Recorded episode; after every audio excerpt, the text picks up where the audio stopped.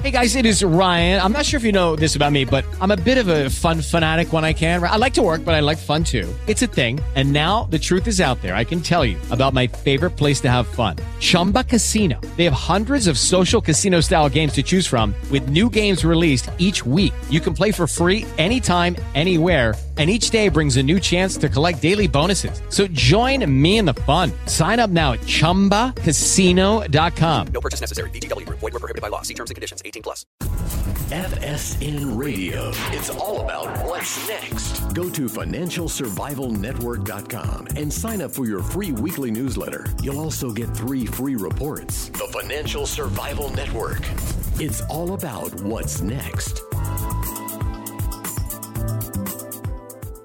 Welcome. You are listening to the Financial Survival Network. It's Kerry Lutz. And, well, is cheap tech going to kill the high margin, high profit brands out there? You know what I'm talking about? Apple, the most valuable company in the world. And do we have other falling angels happening? And what about the Chinese debt snowball that's been gaining momentum and is about to go out of control? Well, it's all part of the money bubble. And that means it's time for John Rubino. The date is November 30th, 2015. We just finished up Thanksgiving. Hope you had a good Thanksgiving, John. Had a good one, Kerry. Good to see you again. you too, man. And uh, yeah, this was my first uh, Thanksgiving with my future son in law. His family was there, and uh, all my kids were there. It was really a, a, great time and really enjoyed it immensely. Gave me a couple days off to uh, recharge the batteries, which uh, I don't know how recharged they got. I'm kind of tired from cleaning. You know, one thing you do in Thanksgiving, John, is you're always cleaning. You're throwing stuff away. How many trips do you take to the garbage cans? Uh, during a Thanksgiving, I found myself mopping floors. I had to go out and actually buy a vacuum. I don't even have a vacuum for my house, but because the person who cleans my house brings her own vacuum. But I said, wait a second, she's not going to be here for a week. I'm going to have all these people. I'm going to have crumbs and garbage all over the place. So I bought a. Uh, you talk about cheap tech, John. I bought a sweeper. It's a dustbuster combined with like this frame. It's basically a sweeper vac that's wireless. You know, that's uh, has no cords, cordless rather, and you just push it around the place and it even picks up sand. It's so good. And cheap tech, I mean, I think you're onto something there, as you said in your article.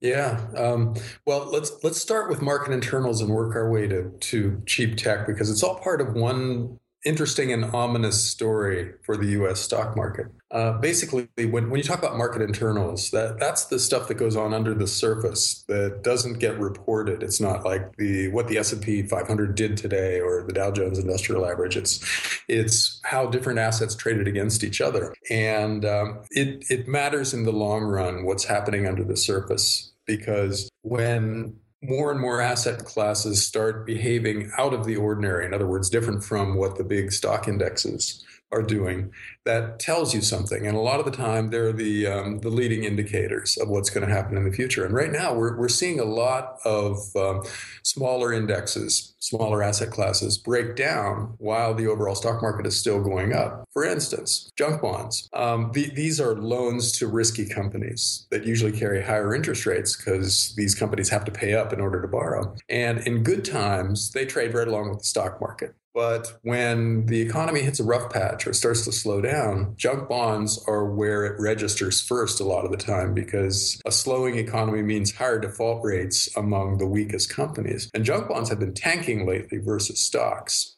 And uh, that's frequently an indicator that stocks are about to roll over as well. You know, junk bonds are a leading indicator of trouble in the market, and they are screaming trouble right now. Um, uh, another indicator that has pretty good predictive power is the d- difference between large cap stocks and small cap stocks. Um, large cap stocks are perceived as being relatively safe, and small cap stocks smaller companies they tend to go out of business more often um, are more subject to the um, the economic winds that are blowing out there. Uh, they tend to be riskier. And so they're sort of like junk bonds. They're a leading indicator of the, the future health of the economy. And they small cap stocks are underperforming large cap stocks right now. That's also a signal of trouble in the future. And i think the, the most interesting and, and maybe most broad based part of this story is um, the breadth of the support of the market right now. In other words, how many companies are going up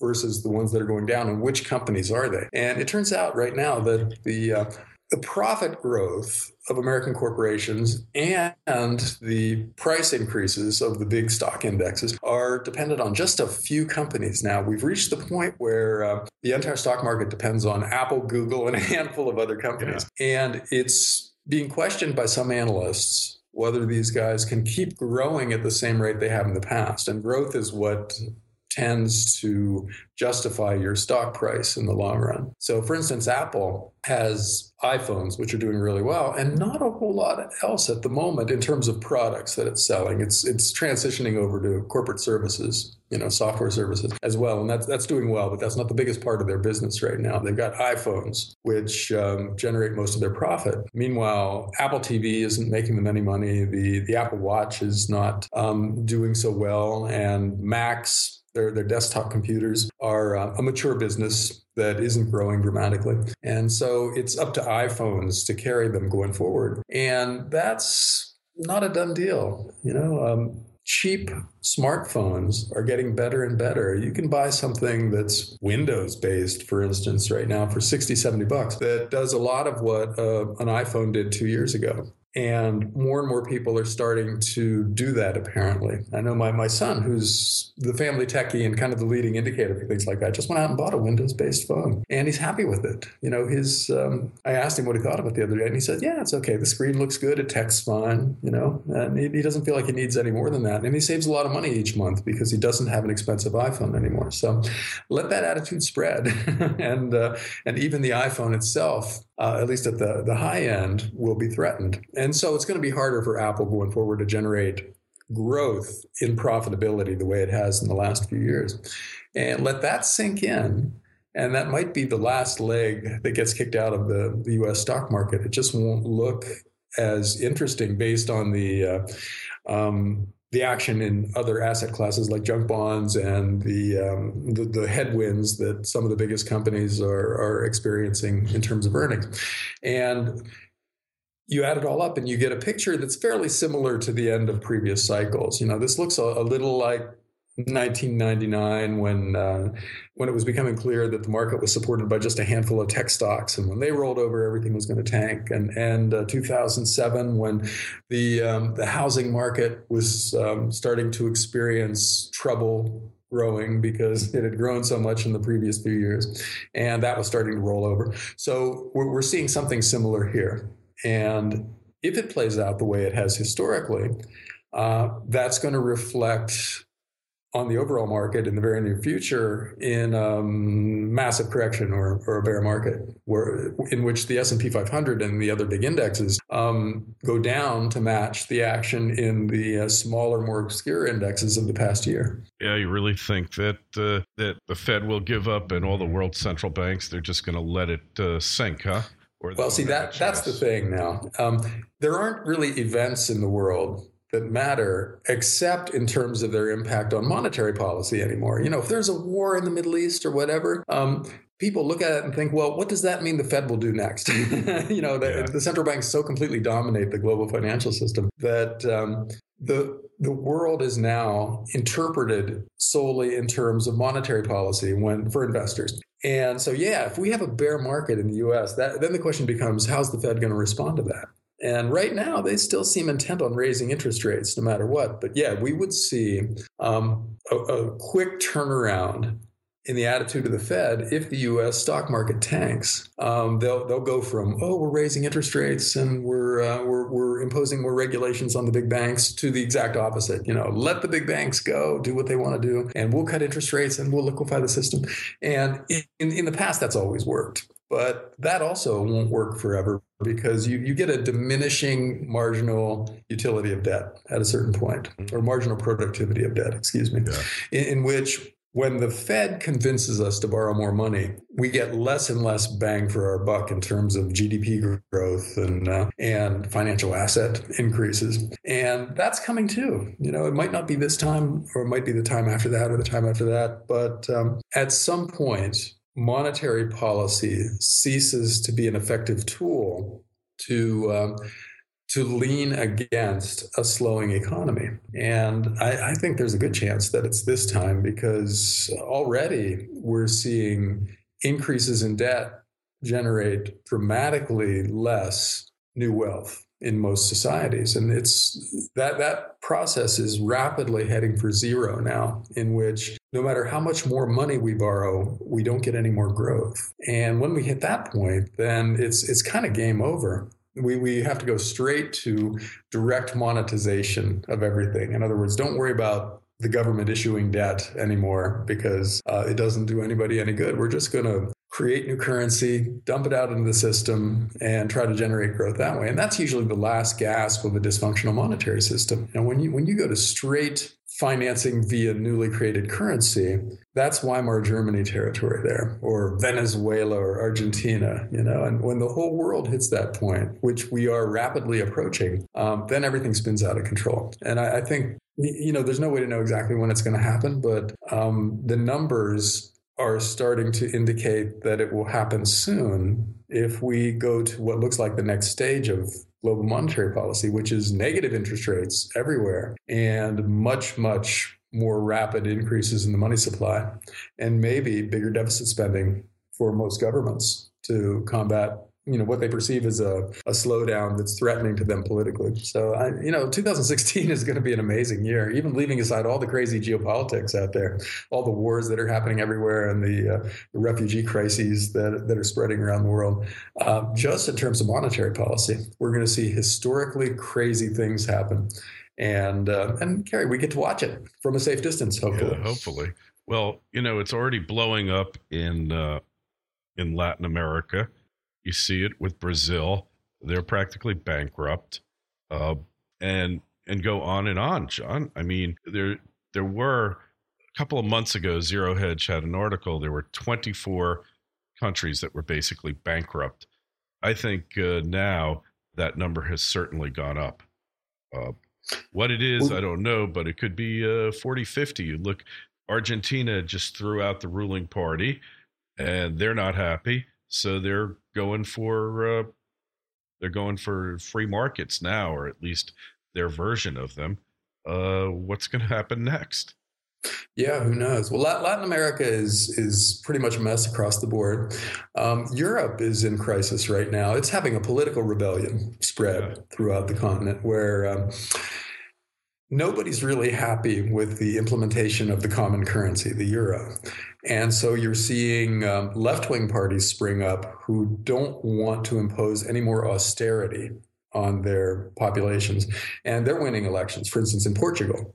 Yeah. And you're seeing right wing parties spring up who don't want any more Im- immigration. They want to go back to their original culture and preserve it. And they want to go back to their old currency, which gives them national control over monetary policy and the government's budget, like in France. You know, the National Front, which uh, not so long ago was considered a far right wing fringe party, is now leading in some regional elections. And uh, if, if, they had a national election today, the, the National Front's Marine Le Pen would not be elected president, but would be in the running. You know, she would be one of the top two people in a runoff election if they had the national election today. And she's trending upward. So give the current crisis another year to ferment in France. By the way, France's unemployment just hit a record. Yeah seven years into a, a recovery, which is also fueling the uh, the sense of crisis there. But but let this run for another year, and you're liable to see anti-euro parties of the right and the left in charge of several major European countries, and so Europe Europe has a, a crisis on its hands. China what is China. Is in, your article there. Let's talk about that. Yeah. Well, yeah, China is having a, um, a really classic debt crisis now that, that seems really familiar to me because I, I, was a junk bond analyst in the late 1980s. I'm old now, Kerry. And uh, at first, you know, junk bonds were this huge market that everybody thought was going to go on forever, and it was just the future of finance. Yeah. And then some of the marginal junk bond issuers started to go bankrupt, and people got a little nervous, but they still had this sense that junk was was a, a, major market forever. And then more of them went bankrupt, and then more, and then the the attitude shifted finally to where there was a critical mass of people who believed the junk was dead, that it was going to just collapse and, and go away. And then the market just fell apart. Well, well, China's in the early stages of something like that with its um, massive, massive amount of debt that it took on in the last five or six years. You know, a lot of loans were made to cement companies and steel companies and copper companies Yeah. and home builders and and you name it, construction companies of various kinds. Um, and now that the credit boom is ending in China and they're not building nearly as much as they used to and commodity prices are plunging, a lot of these companies aren't viable anymore. And they're starting to default. And you're, you're seeing it here and there right now. But it looks like a bigger wave of defaults is coming. And so the attitude within China is probably going to go through the same process that uh, we did in the US in the late 1980s with junk bonds, where right now everybody thinks, uh, or most people think, things are still okay. We've got a few problems here and there, but basically the government will bail us out, or, or growth will resume soon, or, you know, we're an untouchable country who's now the second biggest economy in the world, blah, blah, blah. You know, you know the story of, of um, a credit bubble where people develop these delusions that are based on cheap money that turn out not to be true. Well, China's in the process of realizing that a lot of their assumptions aren't true anymore. And if they see kind of a cascade failure of the the highly leveraged sector of their economy, then they'll have a credit crisis, just like we had in the, uh, the late 1980s, early 1990s. And it won't be systemically threatening to them or anything. They'll still be okay because they've got tons of foreign exchange reserves and I think they've bought a lot of gold, which uh, which is going to hold up versus their currency if they have to devalue and all that. You know, they'll, they'll be okay in the long run, but they could have a two or three year crisis that is uh, unique in their recent history. They won't have seen anything like that before. And it'll happen at the same time that the eurozone is spinning out of control. And Japan, we haven't talked about yet, Yeah. is uh, descending into a, a demographic crisis for which it has no answer. You know, there's Yeah, well, once your uh, economy gets that old, once your populace is is mostly retirees, and you've borrowed huge amounts of money before that point that you couldn't have paid off even in in uh, uh, good times with a healthy economy, then then you've got a crisis on your hands. So th- there's a very good chance that all of this stuff happens at the same time in 2016 or 2017, and there's no way the U.S. is immune to it. If the the whole rest of the world is in chaos, on the one hand, we kind of benefit because a lot of terrified capital will flow in, you know, maybe bid up the dollar, maybe support our real estate for a while. But on the other hand, who are we trading with if the whole world is in chaos? You know, who's going to buy our stuff? And uh, and the answer is fewer people than before. And so we see a lot of our, our big multinationals um, being at extreme risk in that kind of a scenario. You know, the companies, in other words, that are supporting the economy right now here in the US will find it harder and harder to sell things abroad if the dollar gets stronger because the rest of the world is sending its capital here. And so it's not clear what supports our economy in, in those circumstances, what, what supports our stock market. So mm, the, the to summarize, the US isn't immune from what goes on in the rest of the world. And if the rest of the world is in chaos, we're in chaos. And that is probably a good summary of what's going to happen in the next couple of years.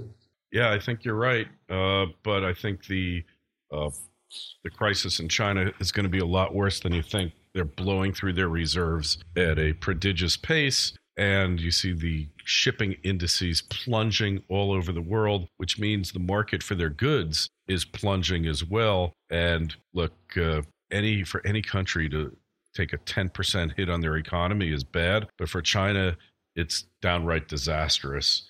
And yeah, they have the gold and they can readjust their balance sheet. Um, the value of their currency is against gold, great, but it ain't that easy. Things don't work that easily in the real world here. And and that's what we really need to watch out for. These black swans come about with uh, no notice, John. We've seen them before, and they're circling now. Will we make it out the next few months? I don't know. I'm beginning to think not. Yeah, uh, there's a lot that could go wrong in the short run, and, and you're right, Kerry. China could be worse than than just a, uh, a run of the mill financial crisis that lasts a year or two and is, is solved one way or another. Because they did borrow um, a truly amazing amount of money in the last five or six years. They they quadrupled the size of their banking system, basically. Yeah. And an awful lot of that money uh, was just malinvestment. It was just lent to companies who did things that uh, that they shouldn't have done, and that uh, that can't generate any kind of cash flow going forward. So yeah, yeah. And and then we've got the OPEC countries you know, Russia, which isn't a part of OPEC, but it's a big oil exporter, and Saudi Arabia have major budgetary problems with oil at $40 a barrel and will have existential crises with oil at 20 bucks a barrel. So we should also be watching the uh, the supply demand numbers coming out of the oil market. And right now supply is exceeding demand, and it's not clear there's any place else left to put the oil that's being pumped. And that will be pumped in the next few months. So historically, when you get um, when, when, you run out of storage space and supply continues to flow, you get a, a really dramatic crack in the price of oil.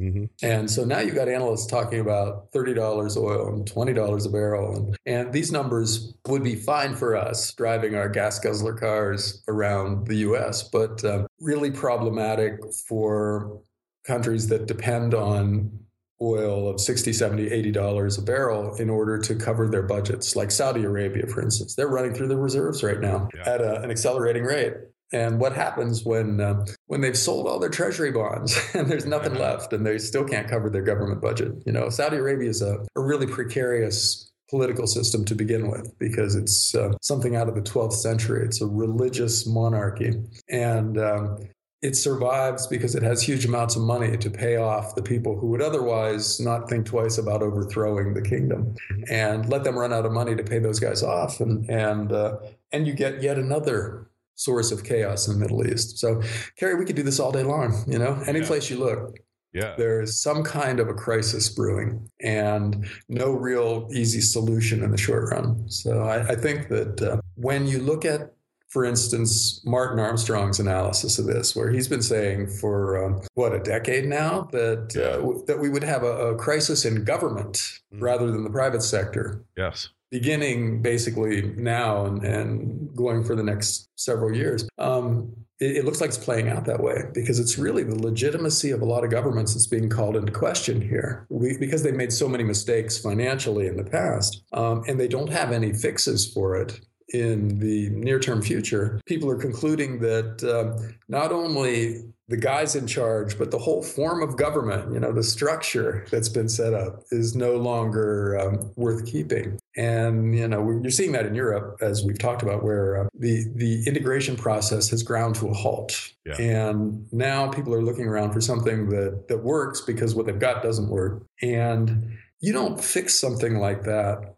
easily because you're not talking about just changing people. Yeah, it's, it's you know, electing somebody new with a nicer personality. That's that's not what's happening now. It's the structure of the systemic, government. Systemic problems yeah. won't do just changing the face of government and change just tinkering with the system to make it a little better. Requires dramatic change that nobody wants to go through because it either results in governments losing power or or pain for the citizenry and they get knocked out and nobody is uh, being honest with their with their constituents what really needs to be done. Anyway john we got to get going but find john's work over at dollarcollapse.com those two articles you definitely want to see. Future of apple's kind of hanging in the balance future of china as well. Maybe it's a tale of two uh, of two dictatorships. I don't know. Apple and uh, communist china but we're going to find out the answer soon. And while you're there, uh, you know that we always have a link to John's site in the show notes to this interview on financialsurvivalnetwork.com. Take a look at the site. Got hundreds of articles every week dealing with exactly what John and I have been discussing, things you need to know to plan for the future. Also, when you're looking at the site, you'll see that we've got uh, an embedded player now and uh, another way to download in case the player doesn't work. Let me get your feedback how that embedded player is working. It's important that the site functions smoothly and well.